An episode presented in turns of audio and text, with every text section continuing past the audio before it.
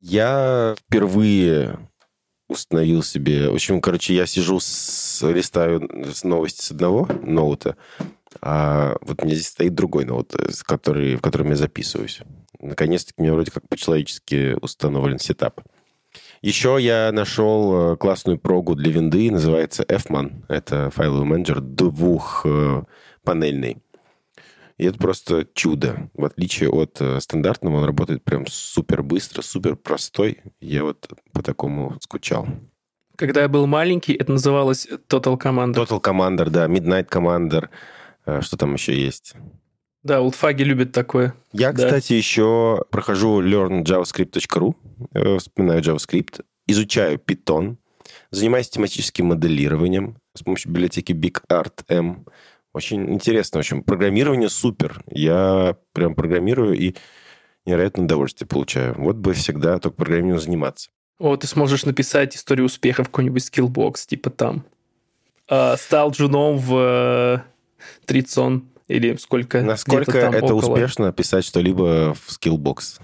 Ну, и Skillbox, я подразумеваю не именно Skillbox, а, ну, вот эти вот все образ. EdTech, EdTech э, сервисы, которые любят э, писать о том, что никогда не поздно стать программистом, да. Адель, я очень часто вспоминаю твою мечту сделать геймдев-компанию. И размышляю над тем, вот если бы я делал игру, про что был бы мой сценарий. Я загуглил недавно, оказывается, есть проги, которые позволяют очень легко делать э, текстовые квесты. Думаю, может быть, написать какой-нибудь э, простейший текстовый Это, квест. кстати, самый, наверное, простой способ сделать сюжетную игру. Типа, там можно текст использовать, э, картинки, на выходе получается HTML, который просто загружаешь на сайт, и все, вот тебе игра. Блин, я вспомнил чрезвычайно концептуальный клевый проект, который, я не знаю, ушел или нет, он весьма злободневный. Короче, ты играешь за чувака, который пытается сбежать из города, а в середине города стоит гигантский полицейский, э, милиционер, и не дает тебе сбежать из города. Просто гигантский э, мент, э, который упирается почти в небо. Ж- А э, ты пытаешься сбежать из города и не можешь, потому что он тебя тормозит. Причем, ну не то, что физически, а так вот пальчиком тебе грозит, и не можешь сбежать. Это очень клевая игра, я видел ее в ТикТоке. Ты в нее играл? Да. Нет, я видел трейлеры и облизывался. Надо найти. Наверное, она пойдет на чем-нибудь, не знаю, на маке, надеюсь, Насколько я может, как-то помню, она так и называется. Или это его? Типа того, да-да-да. Адель, а ты вот сказал Да. про то, что геймдев хочешь компанию сделать, а что за игры ты делать планируешь? У тебя есть? Она еще не вышла. Э, Есть э, какие-то уже сюжеты, которые ты первым делом реализуешь? Это, конечно, все меняется супер быстро. Но у меня есть несколько наработок. Уже прям... Я даже пытался с ними что-то сделать, но все время не хватает ни сил, ни времени, ни навыков. Потому что она довольно амбициозная для одного или пары человек в моем представлении. Поэтому, да. Хочется начать с чего-то небольшого. Знаешь, какой бизнес-план? Смотри, э, делаешь, короче, три в ряд, скрещиваешь ее с какой-нибудь другой популярной херней, типа там э, домостроительство, и в основном будет три в ряд. На этом ты зарабатываешь кучу денег, потому что это говно все любят, и тратишь их на что-нибудь для души, типа милиционера какого-нибудь или низкобюджетного чего-нибудь такого вот клевого для себя. И получаешь э, опыт и деньги. План надежный, как швейцарские часы, как я люблю говорить. Так Да. все, в общем-то, и делают. Я знаю несколько русских компаний, которые примерно ну, так и делают, да. Ну, Я э, не забыл, как на эта этом вырос. называется. Playrix на этом сорвал миллионы. Э, Нет, там есть была какая-то тоже небольшая контора, которая выпускала три в ряд, типа про какого-то кота, инди-кота, что ли, что-то в этом духе. Не помню. В общем, суть в том, что они относительно давно уже, когда я в Москве еще жил, они начали разрабатывать какой-то Dark Souls-like RPG про славянскую историю, и, и- и, ну, выглядело типа как, ну вот, вот тебе мобилки с индикатом каким-то три в ряд, а тут нормальная такая трехмерная РПГ. Кстати, кстати, раз уж мы заговорили о Souls играх, э, я очень впечатлен трейлером. Выйдет э, Souls игра по мотивам сказки о Пиноккио. Lies of P. Это очень красиво, это очень круто, и я надеюсь, что это будет второй Bloodborne. Да, надеюсь. Инди-код, Да. три в ряд. Незабываемые приключения. Посмотрите. Разработчик Quarlele. Он же издатель. Playflock какой-то. Я на самом деле не уверен, они ли это. Просто э, еще в период, когда я работал в Лариан, мы Индикот это было такое собирательное название для всех этих э, три в ряд игрушек. Индикот и клубок судьбы. Такое вот название. Да-да-да, вот это вот дерьмо. Нам, нам- мы просто шутили, что типа, если мы будем херово работать и плохо игра продастся, мы пойдем индикота делать. Лучше индикот в руках, э, чем... Что там? Да так-то, небе. наверное, не поспоришь. Чем Dark Souls в небе, да.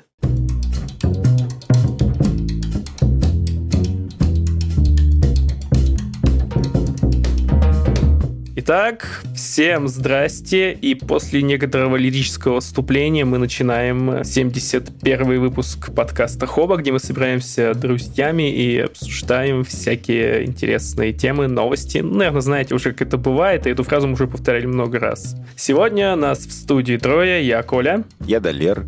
А я Адель. И все. Ну да, да, нормально так. Э, э, Пока далеко от касс не отошли, ставьте отзывы, оценочки, звездочки, комментарии оставляйте. Заходите на YouTube, подписывайтесь, там лайки ставьте, оценивайте. На Ютубе красиво. Вы можете еще залипать в обложке, пока слушаете подкаст на Ютубе. Обложки Да-да-да. суперские. Я думаю, что надо будет на сайте нашем сделать э, коллекцию, подборку этих обложек, выложить. Потому что их интересно прям изучать. Там куча пасхалок, между прочим, в каждой запрятана, так что действительно имеет смысл изучать. А еще мы открыли наш недавно еще закрытый чатик, и там тоже бывает интересно, и люди делятся всякими вопросиками, ссылочками и прочими интересными штуками, да. Да, и нам опять не хватает пары человек до четырех сотен, так что давайте набьем ровное число, чтобы мы снова успокоились. Зовите тех, кого вы любите, потому что это прекрасный островок, э, где все друг друга уважают и ценят. И это будет полезно.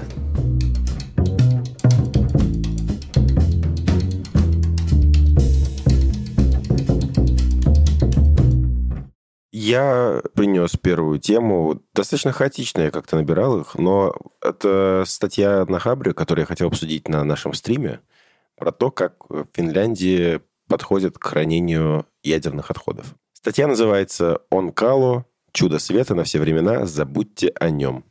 Статья про то, э, как э, в Финляндии подходят э, к вопросу хранения ядерных отходов. Здесь такая ретроспектива в целом э, истории хранения отходов. Она подводит нас э, к тому, как э, финны решили подойти сами к этому вопросу. Небольшая предыстория. Первое время от атомного мусора избавлялись очень просто. Его просто брали и закапывали. Такие были саркофаги массивные, огромные. И таким образом ядерные отходы хранили в Советском Союзе, например. В Германии примерно так же избавлялись от отходов. Там, в общем, э, их закапывали глубоко в шахты. Старые шахты, в которых когда-то там э, добывали соль, например, вот, они бесполезны, поэтому туда закидывали отработанный уран. И это было в целом все хорошо, но до тех пор, пока шахты не потапливали, и все это урановое э, добро не выходило наружу. И плюс еще там же грунт, соответственно, уран попадал в грунт. Ну, и, в общем, это не очень круто. Потом во Франции как к этому подходили? Там изобрели специальную технологию, которая называется Purex. Э, Это, в общем, суть в том, что топливо там еще лучше перерабатывается тщательнее, поэтому оно не таким э, вредным является.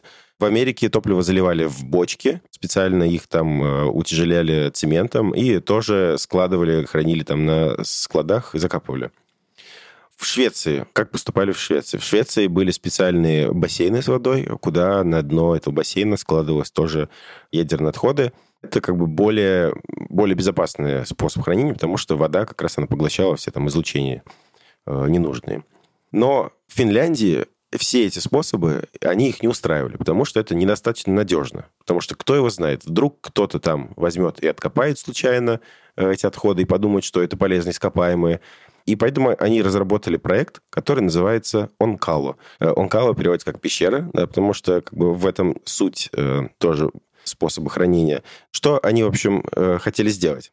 В Финляндии решили окончательно закопать все эти отходы. Проект пока еще в разработке, как я понял, но они очень детально описывают э, процесс э, всего этого проекта. Они нашли очень-очень-очень глубокие шахты в отдалении, и на эту глубину хотят оборудовать там хранилище для отходов. И они э, весь отработанный уран сложат там, замуруют.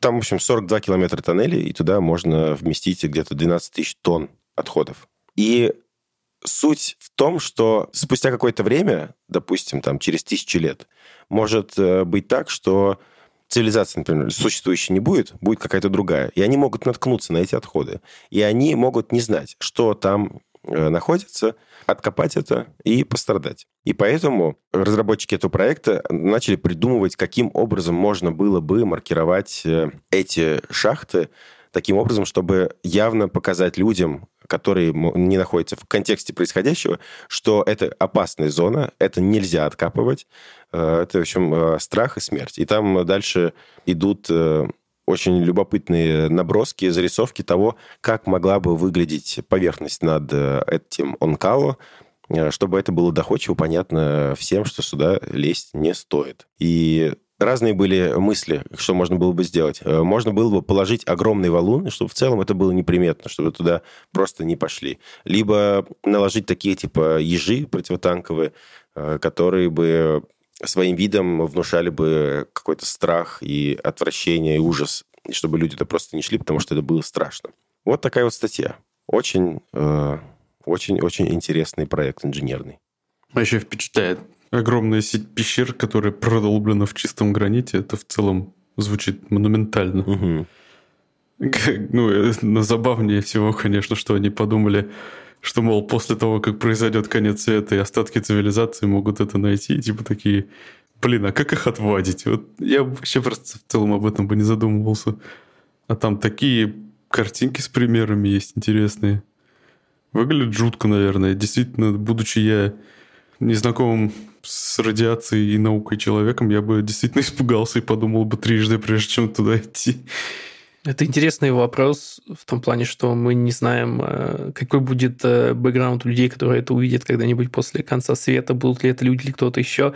И здесь я вспоминаю э, таблички, которые я отправил за пределы нашей Солнечной системы, по-моему, Voyager американский, угу. там, где были фигурки человека, там схема нашей Солнечной системы с указанием нашей планеты. И вот это задача какого-то подобного уровня, будто бы. Э, кстати, недавно, буквально вчера прочитал, э, в НАСА была идея транслировать в космос координаты планеты Земля, и какая-то группа ученых э, выступила категорически против, в твердой уверенности, что это поможет инопланетянам найти Землю и атаковать ее. Так что есть люди, которые по-разному к такому относятся. Mm. Есть концепция злого космоса, есть концепция доброго космоса. Хм. А вы какой придерживаетесь? Доброго. Доброго, да? думаю, да. Хм. Да. Не знаю, я с недавних пор стал придерживаться концепции э, молодого космоса. То есть мне кажется, что человечество будет теми челами, которые будут ловить такие сигналы, потом приезжать и Э, им, им, им, Все демократии, да, и мучиться. Yeah. Мы как бы, знаете, отцы-основатели. Такая бактерия, э, инфузория туфелька в космосе. Блин, пласты фантастики обычно предполагают, что мы там, ну, где-то вот по сравнению с древними цивилизациями, мы вот просто, ну, какие-то такие времяночки просто. Микробы. Да, да просто мясные мешочки такие, микробчики. Обычно в поп-культуре есть какие-то цивилизации, которые знают больше, видели больше, и вообще тысячи тысяч лет, э, миллиарды уже. А те, кому этот мир абсолютно понятен, э, хотя нам не понятен. Преисполнили, да. Преисполненные цивилизации, да. Окей, окей. Ну что, Коль, расскажи, чё, где был, где пиво пил? Ой, ребята, сегодня был на очень крутом пафосном событии. Это форум Blockchain Live 2022. Крупнейшее событие в блокчейн-сфере в России. Международный форум. Fuck yeah. Ты прям офлайн там был? Да. Своим да, телом да. прям ходил? Да, прям сам дошел. Секунду. Тань, все норм? Да. Приветики. Я как раз про блокчейн еще рассказываю. Е, блокчейны. Да, как раз, как раз э, Таня успел к началу рассказа, да. А, короче... Э, Мне нравится эта реакция такая, блокчейн. Да, немножко уставший восторг, да. А, ну вот, э, значит, все это дело происходило в довольно здоровом таком пространстве. Moscow Music Media что-то дом. Не IFA, не Mobile World Congress, но, в принципе, довольно такой здоровый зал. Даже не игра мира, я бы сказал, по размерам, но все равно зал большой. Но вот наполнение, конечно, оставляет желать лучшего. Я туда приехал по утру часов в 10, и в 11 я оттуда вышел поняв э, все и преисполнившись максимально. Там, как в любой выставке, есть стенды, типа побогаче, победнее, и, в принципе, всех э, участников выставки, всех э, экспонентов. Умное слово, вроде бы оно подходит сюда. Можно разделить на четыре типа, короче. Первый тип — это нищеброды вдоль стеночки в основном. Это те, кто барыжит асиками барыжит оборудованием, купите наши асики, арендуйте наши асики, а у вас есть асики, а у нас есть места, а у нас есть мощности, а у нас есть контейнеры под ваши асики, а у вас асиков нет, а у нас есть. А нет денег, арендуйте. Асики, асики, асики. Асики — это специальные э, устройства, компьютеры для майнинга, у которых ну, обрезано... Фермы, короче. У них обрезано все. Все от компьютера, э, что не нужно для майнинга. Они просто вот нужны для одной цели, они считают, считают, считают, и, соответственно, э, позволяют достичь э, более высокого хешрейта там на единицу мощности, например, единицу потребляемой энергии, чем какие-то, не знаю, видеокарты, потому что видеокарты, они имеют дополнительные какие-то функции. Но зато асики при этом ничего не умеют, кроме этого. Короче, вот все, что связано с асиками, вот это вот э, одна группа. Они особо не выделяются. А вторая группа – это чуваки, которые сделали какой-то там свой блокчейн, какую-то платформу и э, не знают, что с ней делать. Они приходят и говорят, ребята, давайте вот приходите со своим проектом, там мы вам сделаем э, метавселенные с NFT полной реальностью и там приделаем, короче, э, токенизацию, монетизацию, у нас будет э, биржа и э, это все будет в GameFi. Короче, булшит бинго полнейший. Они приходят и говорят, что не умеют это делать, но сами толком особо ничего не предлагают. Предлагают сценарии для тех, кто к ним придет и что-то сделает на этих сценариях. А, вот. И что, никто даже, не знаю, не заводил толпу, не, не бросал в людей видеокартами там или... А, Не-не-не, ну там, там стенды скучно. Я... Boost Babes там с э, табличками. Ну, я набрал листов 5 разных стикеров. В принципе, это все, что я собрал оттуда. Да, и бутылочку воды. Ну, там, там у кого-то, у асикных чуваков, у них стояли асики в ленточках иногда, они разыгрывали асики. Особенно мне понравилось, типа, а, у некоторых были конкурсы, типа, вот переведите нам на счет там 10 баксов, и, и вы будете участвовать в конкурсе. А? Да, 10, они еще и зарабатывали. баксов. Да, это было платно. Не, ну обычно, чаще всего надо было просто там, не знаю, ставить почту, как обычно, но иногда, да, надо было заплатить денежку и участвовать в конкурсе, и, может быть, выиграть асик себе какой-нибудь. А, так вот, вот это две группы. Третья группа – это криптобиржи, ну, типа, их дофига, они разные, криптобиржи, на которых там куча разных валют, и параллельно с ними чуваки, которые помогают э, протащить токены на криптобиржи. Соответственно, чем на большем числе криптобирж э, засветится ваш токен, тем э, больше у него будет э, востребованность, тем больше будут менять, тем больше, соответственно, он будет ценен. И тем богаче будете вы, имея этого токена большое количество. Потому что это ваш токен. Ха-ха-ха. Ну, вот так это работает. Очень грубо, если говорить. И, наконец, что мне показалось наиболее интересно, это такая группа вот чуваков, которые стояли тоже у стеночки, еще скромнее, чем асикные чуваки.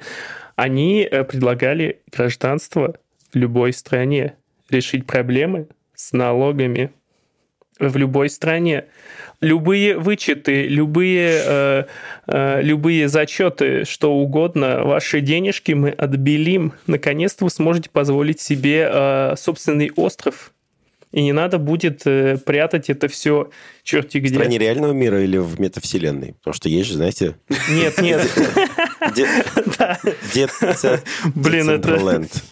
Это, это bullshit бинго в квадрате было бы, да. Отмоем ваши э, деньги в метавселенной. Не, в реальных странах, типа, у меня сейчас даже, сейчас под рукой у меня где-то была такая штука. Это очень дорогая сувенирка. Сейчас ее найду.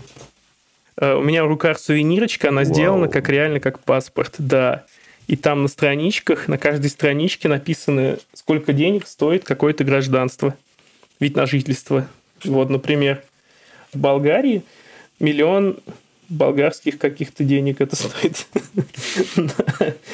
А, так. Э, в Монако, кстати, 25 тысяч баксов всего.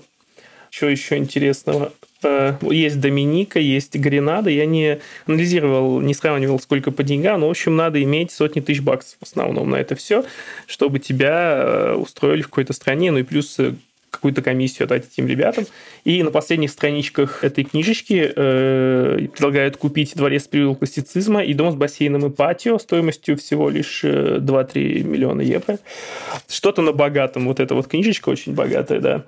Я набрал еще кучу разных бумажек, э, и в основном они все сводятся примерно к тому, что я сейчас сказал все вот куда-то сюда относятся. Самые интересные ребята были несколько чуваков от компаний, которые представляли какие-то игровые проекты, но такое чувство, что вот они пришли, у них был такой стенд, э, ну, более привлекательный, чем остальные, потому что у них были какие-то там рендеры игр, они такие пришли, вау, мы студия, которая делает игры, и когда начинаешь с ними говорить, понимаешь, что, ну, они очень хотят как-то э, впендюрить туда NFT, потому что NFT это деньги, но они пока не могут, потому что не знают как, потому что их пугают примеры, не знаю, того же Гострикона, но они очень хотят, поэтому они купили этот стенд и вот надеются как-то вот вот тоже э, попасть в золотую жилу.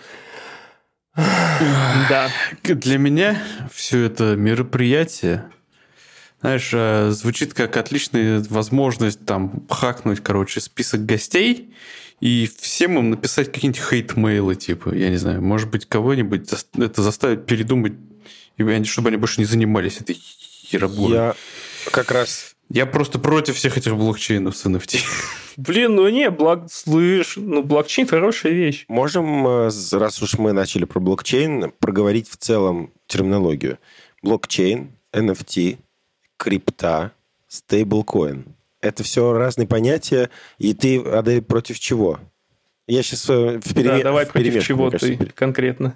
О, ладно, у меня же интерес э, совершенно шкурный. Я против того, чтобы из-за этого дерьма росла цена на видеокарты, которую я не могу купить.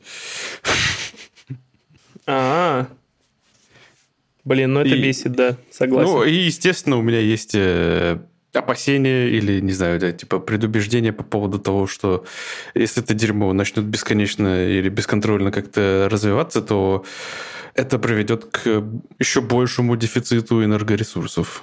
А он как бы и, и сейчас уже в целом рыночек-то в кризисе. Да, согласен. Я тоже, когда ходил мимо чуваков, которые с асиками, я я грустил. я как-то так вот мимо совсем обходил их и даже не понимал, не знаю.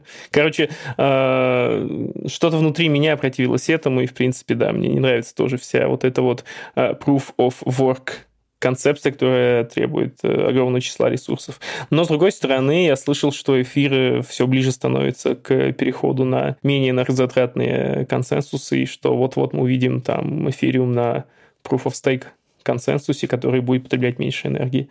Да. А, в целом, да, в целом я разделяю этот негатив частично, потому что технология, конечно, все, что связано с блокчейном, это все очень перехайплено, и а, ну вот я работаю в компании, которая типа делает какие-то инструменты полезные, которые там востребуют такую сторону блокчейна, как э, типа незаменимость данных, э, невозможность там что-то подменить и э, простоту вот этого всего внедрения среди большого числа участников. То есть какие-то такие бизнесовые штуки делает компания, где я работаю. Вот. Типа, ну, с этим всем мы экспериментируем, но как бы это так, это скорее побочные какие-то продукты. А вот что касается громких аббревиатур, то, то да, в принципе, это мероприятие, оно показало, что, блин, хайпа здесь гораздо больше, чем каких-то реальных смыслов. Не знаю. Вклинюсь с, Я немножко раскрою. с рекомендацией фильма. Я вот недавно почти досмотрел фильм «Игра на понижение». Это такой художественный фильм, основанный на реальных событиях про кризис ипотечный, который был в Америке в 2007 году. Вот огромный пузырь, который в 2008, собственно, и лопнул, и случился мировой кризис, который, вероятно, сейчас до сих пор происходит, и он затронул ну, практически вообще весь мир и Россию в том числе. Вот. А мне кажется, что как-то пересекается здесь вот с э, блокчейном, со всем этим. Но у меня вот вопрос есть. Я недавно, ну, так как э, карты Visa, MasterCard не работают, и есть сервисы, которые надо оплатить, у меня появился аккаунт на Binance, и появилась там виртуальная карта э, Visa, и я купил крипту USDT и перевел их на эту карту.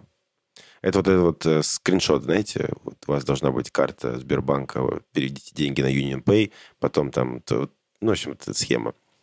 Ну, то есть не такая уж... И для меня это первое столкновение было с миром блокчейна или криптовалюты. Честно говоря, даже, мне кажется, возможно, я путаю понятия. И Криптовалюта – это один из э, сценариев применения блокчейна. Блокчейн – это вот то, что лежит под всем этим, это основа. Это такой основной принцип, типа цепочка блоков, а криптовалюта – это применение технологии блокчейна ну, в виде там финансов каких-то. Я вот столкнулся впервые, до этого это был темным лесом для меня, и я подумал, что ну, очень даже полезная, реально применимая штука, и у меня вот э, э сомнения отпали. Про NFT мне тоже кажется, что это может быть полезным, потому что, например, для продажи музыкантами своей музыки, минуя всякие Spotify и прочее. То есть они могут сами устанавливать там комиссию свою. Точнее, не платить ее сервисом. Вот. Насколько вам это кажется... То есть вы в реальной жизни пользуетесь вообще этим? Я зарегался на Binance тоже недавно. да, тоже перевел туда деньги с, э, ну вот, с биржи, которая вот у нас рабочая там. Есть ли у вас э, биткоины какие-то? И все. Что, как у вас? Чем живете? Активно ли пользуетесь? У меня есть USDT, у меня есть USDT, я сдаю их, типа, есть такая штука, называется стейкинг. Ты идешь на какую-то платформу и кидаешь туда деньги, сдаешь их, типа, в стейкинг. И эти деньги платформа может использовать для Короче, они формируют достаточный объем валюты для совершения разных операций по обмену. И за то, что представляешь эти деньги, эту валюту, э, платформа платит тебе какие-то проценты. В общем, ну, по сути, это те же самые вклады, только проценты здесь могут сильно разниться там, в отличие от каких-то банковских, это может быть и гораздо прибыльнее, и нет. Но, в принципе, если это какая-то стабильная валюта, есть такие голубые фишки в криптовалютах, список небольшой, который вот более-менее стабильный, то ты можешь, э, да, делать вклад в виде крипты и получать, ну, типа, хорошие там какие-то проценты. Прям хорошие ну, проценты? Процентов 10-15 годовых минимум, где-то вот так, может быть, даже до 20. Надо смотреть конкретные предложения, конкретные вот валюты, насколько они востребованы, да. Любопытно. Да, это называется стейкинг, если интересно, погугли. Может быть, ты какую-то там сумму вложишь и будешь что-то копить. Так и сделаю. А так, не знаю, с NFT меня это опыта никакого нет, меня эта штука тоже кажется очень-очень сильно перегретой и есть, не знаю, есть, есть какие-то там крутые ребята, знакомые, которые покупают себе NFT э, каких-то мартышек э, на яхтах. И я смотрю на это, думаю, блин, ну, ребят, ну, если вы это продадите, окей, это, это типа какая-то инвестиция, но в принципе, помимо инвестирования какого-то, которое будет непонятно, удачным или нет, это выглядит как... Если не рассмотреть как инвестицию, это выглядит довольно странно. Ну, в общем, такая была выставка Blockchain Live. Я пойду еще туда завтра, потому что там надо будет по работе там кое-что посмотреть. Но, в принципе, сегодня я уже узнал все необходимое за один час, да. А еще там были выступления, выступления там же, ну, типа, ну, уже вся каждой конференции есть выступления, но я ни на что не попал, потому что э, забыл битком, и даже на подходе к залу уже была куча людей, услышать что-то было вообще нельзя. Я верю, что у меня будут какие-нибудь видеозаписи с этой конфы, и я, может, что-то узнаю полезное реально. Да. Завтра, а думаю, будет хуже. Битком было... Просто в целом на конференции много народу было? Да, было дофигища народу, и зона, огороженная вот под зал, она была... Ну, там были места, там было забито все между местами, и как бы это вот переходы от основного зала, где стенды, к части зала, где выступления, вот эти все переходы уже были забиты, и можно было из-за чего-нибудь плеча вылинуть, увидеть там на большом экране что-нибудь и услышать что-нибудь краем уха, но, но это мазохизм, и я к этому не готов.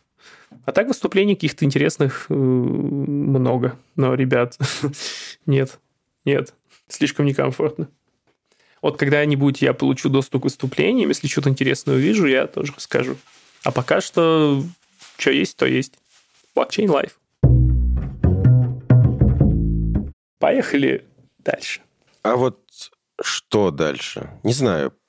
Pixel Watch, он я вижу. Я вот принес, а думаю, а что тут говорить? Ну, А чё- а у них опубликовал там? рендеры грядущих часов Pixel Watch. Ну, опубликовал. Приятные, круглые. А, ну, кстати, Google, по-моему, не выпускал еще свои собственные умные часы. Были, были. Были? Кажется, были же. Не знаю, я А, от этого Или они только операционку эту в iOS выпускали. Ну, в iOS у них была. точно есть, которые используют Да. Samsung и прочее. Ну, в общем, приятные часы. Э, Я как-то полюбил вообще в целом э, вот пиксели и не- некоторые штуки от Гугла.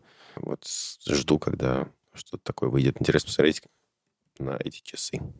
В принципе, пиксели прикольные сами по себе. Ну, я про смартфоны скорее, но что-то я часто слышал, что у них какие-то есть проблемки э, на уровне совместимости там какой-то аппаратной и аппаратных каких-то компонентов. Э, И мне всегда казалось это странным, потому что, блин, ребят, ну, вы же делаете, вы же делаете Android, ну, Ты про что Можете сейчас? как-то постараться. Про пиксель я почему-то запомнил, что, может, это было из-за ранних поколений каких-то. Там были какие-то проблемы на уровне э, между аппаратным и программным. Короче, на уровне фирмваре какого-то. Что-то ругали все, не знаю. Телефоны, которые не выпускают, вроде бы там нет проблем, но именно пиксели. У них э, над андроидом они свою собственную оболочку-то еще ставят. Пиксель лаунчер так называется. А ты ее не можешь э, просто так поставить на другие телефоны, только через э, танцы с бубном. Вроде как. Вот, в общем, э, часы представят на конференции Google I.O. Ожидается так. 11-12 мая. Так что скоро посмотрим. Прикольно. Я смотрю на них, вспоминаю, как в учебниках биологии изображали эритроциты. Эритроциты клетки красной. Типа такая вот шайбочка красная, и она имеет э, впадинку в середине. И они вот такие же, только еще сбоку безель колесика. Прикольно, прикольно выглядит. Как будто бы совершенно безрамочно и стиль, короче, да. Дальше моя статья, от которой я просто в восторге, честно говоря. Э, В телеграм-канале Reminder а буквально сегодня появилась э, заметка о том, как э, Тим Урбан, все его, наверное, знаете, по его докладу на TED про, помните, там, игра прокрастинатора, где он рассказывал, как он э, свою обезьянку пытается обуздать, когда делает себе какие-то задачи и э, впускается в прокрастинацию. Очень популярный толк. В общем, он в Твиттере спросил у людей, э, попросил поделиться самыми любимыми статьями в Википедии. И там, честно говоря, просто какие-то жемчужины были найдены. Я с удовольствием вообще, вообще погрузился в чтение всего этого. В общем, Reminder выделил пять самых интересных, на их взгляд, статей. И самое первое – это каталог популярных заблуждений – и это просто жемчужина, правда. Это офигенно интересно читать.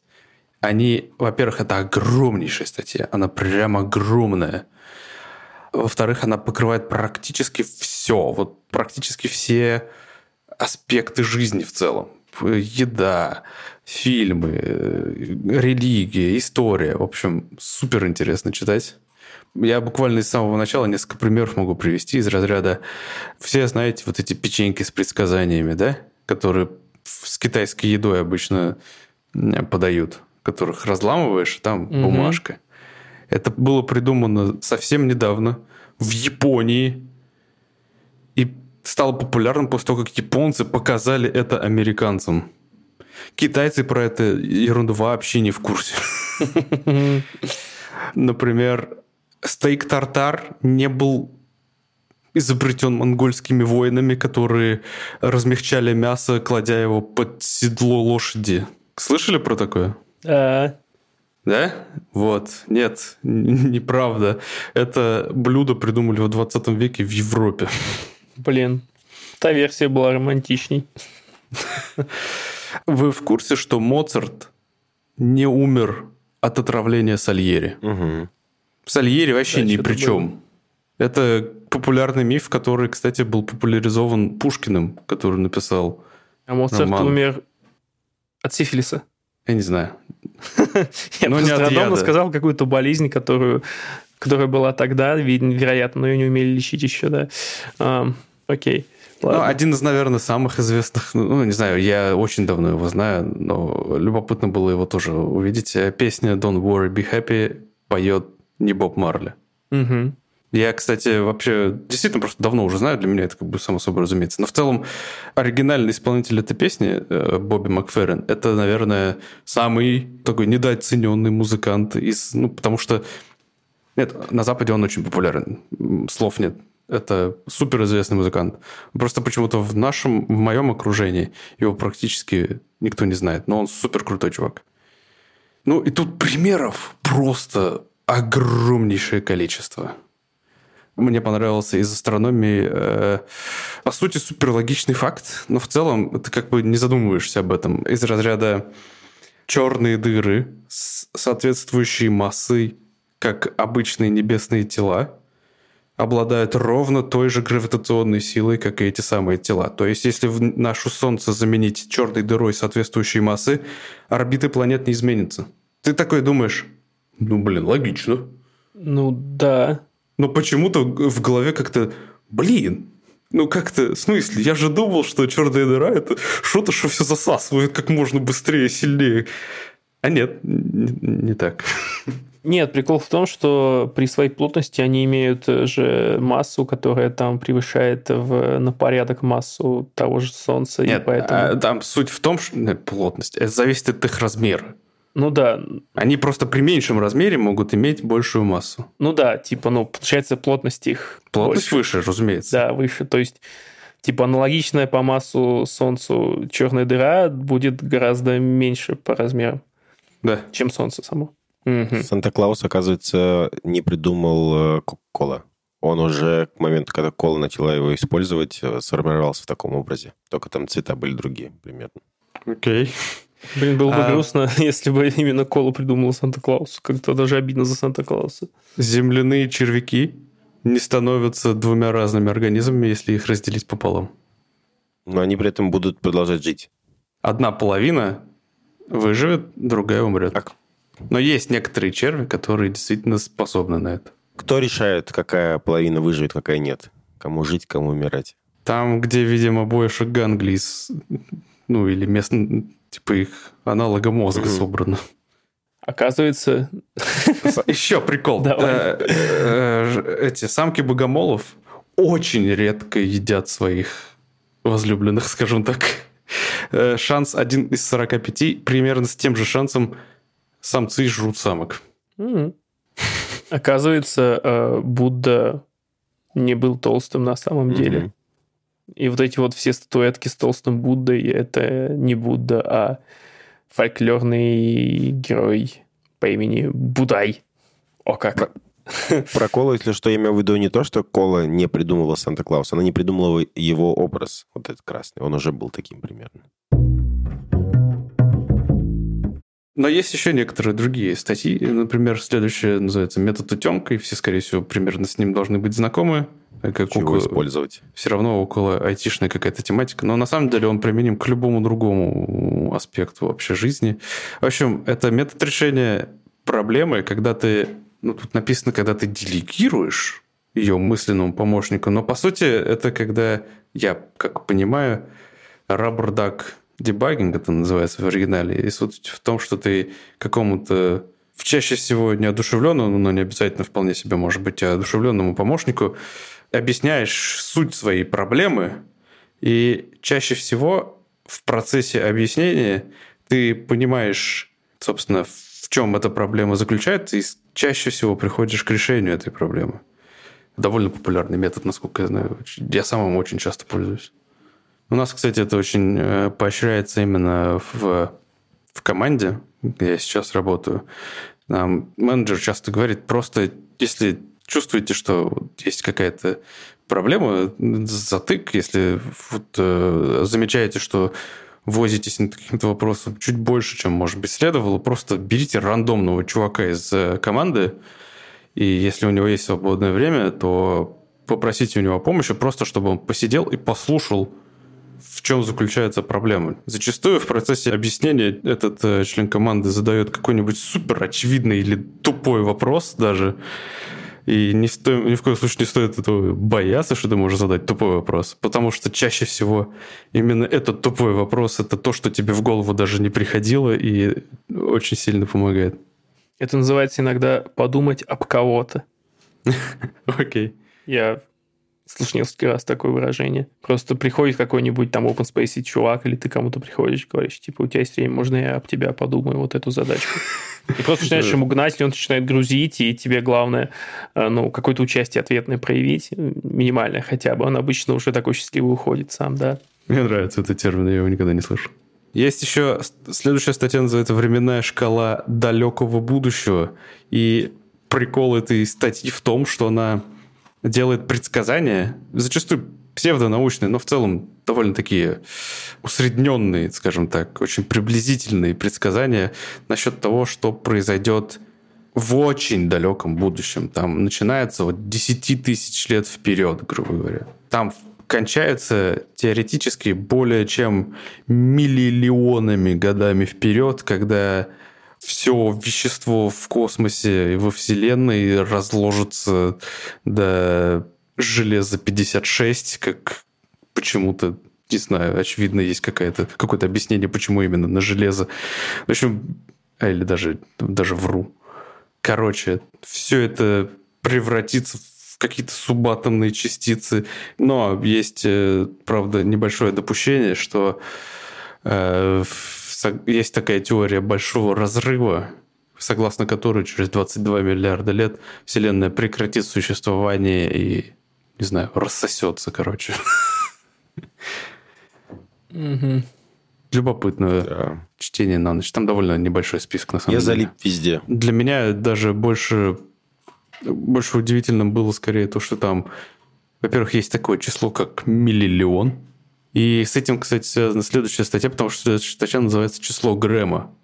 И число Грэма – это самое большое число в мире. Ну, типа, все эти ваши гуглы, гуглоплексы и все, что вот вы можете себе представить, это, это все детские шутки просто по сравнению с тем, что такое число Грэма. Оно же занесено в книгу рекордов Гиннесса как самое большое число. Суть в том, что для его изображения на чем-либо не хватило бы ни вообще всей материи во Вселенной. Его невозможно осознать, его невозможно ни в чем изобразить. Для изображения этой настолько огромных чисел используют нотации кнута, которая, по сути, просто способ записи дохерлиардически огромных чисел. Э, выглядит как две стрелочки, направленные вверх, рядом с числом. Как-то так не очень внушительно. А, но... Сложно осмыслить, при этом есть известны последние 50 цифр этого числа. Да. Это как такое возможно? Там внизу есть объяснение масштаба. Это число тройки. Угу.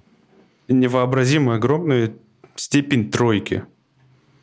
И на основе этого можно, я так понимаю, вычислить чем будет заканчиваться. Mm. Это самое число Грэма. И последнее это спис, это мое самое любимое. Это я вообще ни секунды на самом деле не сомневался, что такое существует, и поэтому вот э, интернет меня не разочаровал в этом плане. Но я, конечно, никогда не думал его самостоятельно искать. Он называется список списков списков.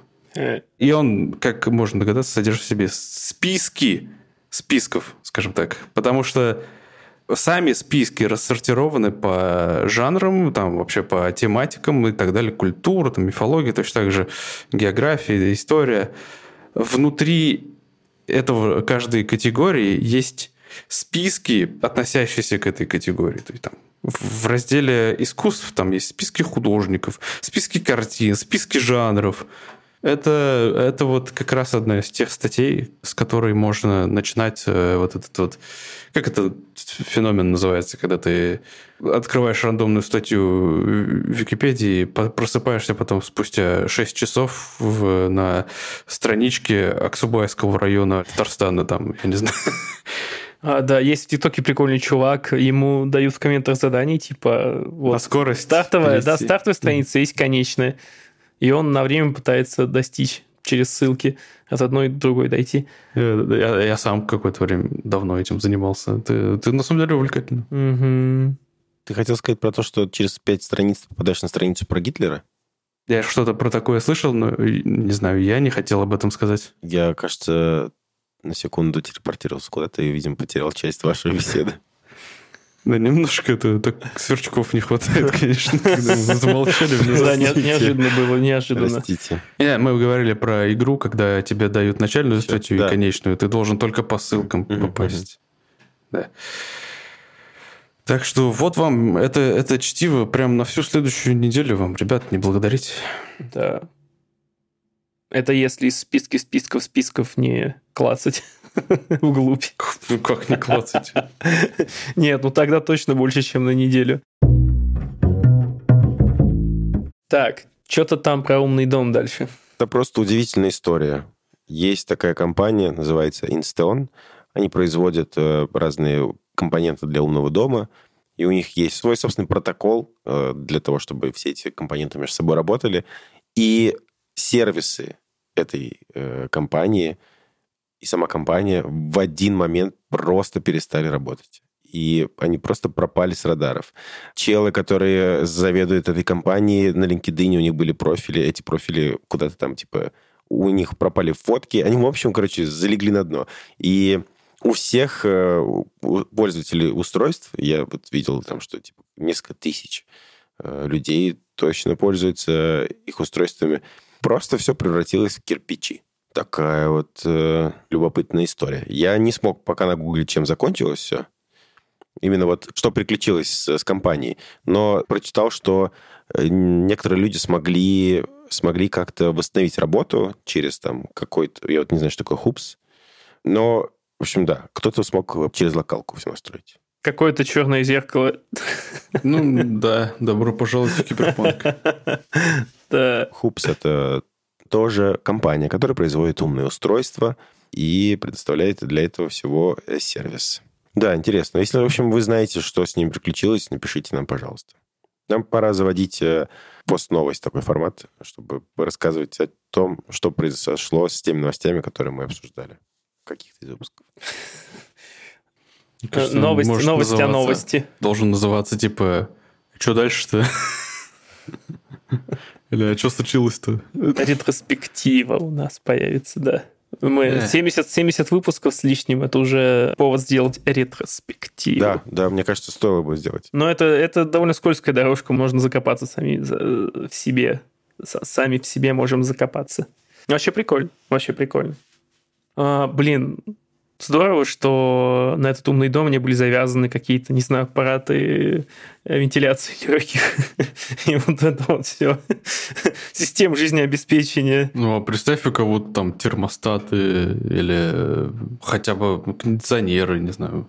Ну да, интересно, насколько какие-то критические устройства зависят от, э, ну, в тех же умных домах зависят от стабильности сети. Если они переходят в локальный режим, они включают, если они теряют сеть, не включают какой-то там э, стендбай безопасный режим или что-то подобное. Интересно. Не собирал никогда умный дом, так что не в курсе. Ну да, ну да. А тем временем я бы хотел напомнить, что помимо того, что вы можете нам поставить отзывы, и не просто можете, а прям строго обязаны поставить нам отзывы, комментарии, обязательно порекомендовать нас друзьям и знакомым. Ну, нам будет приятно. Мы не будем на вас давить, но нам Ну, будет Безусловно, приятно. будет приятно, но мы будем на вас давить. Э, Хороший коп и плохой коп. Мы еще должны в следующем выпуске поговорить про э, политику бана. Вот мы с Колей, видимо, занимаем позицию А, э, такую точно, у нас точно. была дискуссия. Точно. гуманистическую. Ну, Да, нам у нас нужно, была мне кажется, дискуссия. все мнения собрать. побольше, да. Да, в следующий раз, может, нас будет побольше, и мы поговорим на какие-то более противоречивые темы. Это просто как раз, к, знаешь, это- это с большой силой приходит большая ответственность. У нас тут это Не, разный 4 взгляд не на эту 400, ответственность. конечно, у нас человек в чате не 400, и это грустно. Но мы надеемся, что мы покорим этот барьер. В общем, я все это вел к тому, что э, в эти тяжелые времена у вас есть возможность сугубо добровольная, абсолютно необязательная, но очень ценная и очень ценимая нами. У вас есть возможность поддержать нас финансово, подписаться, ну, кто на Patreon, он у нас все еще есть, а кто на Boosty. И это даст вам определенные плюсы – в частности, не знаю, мы так с Boosty ничего не придумали в итоге.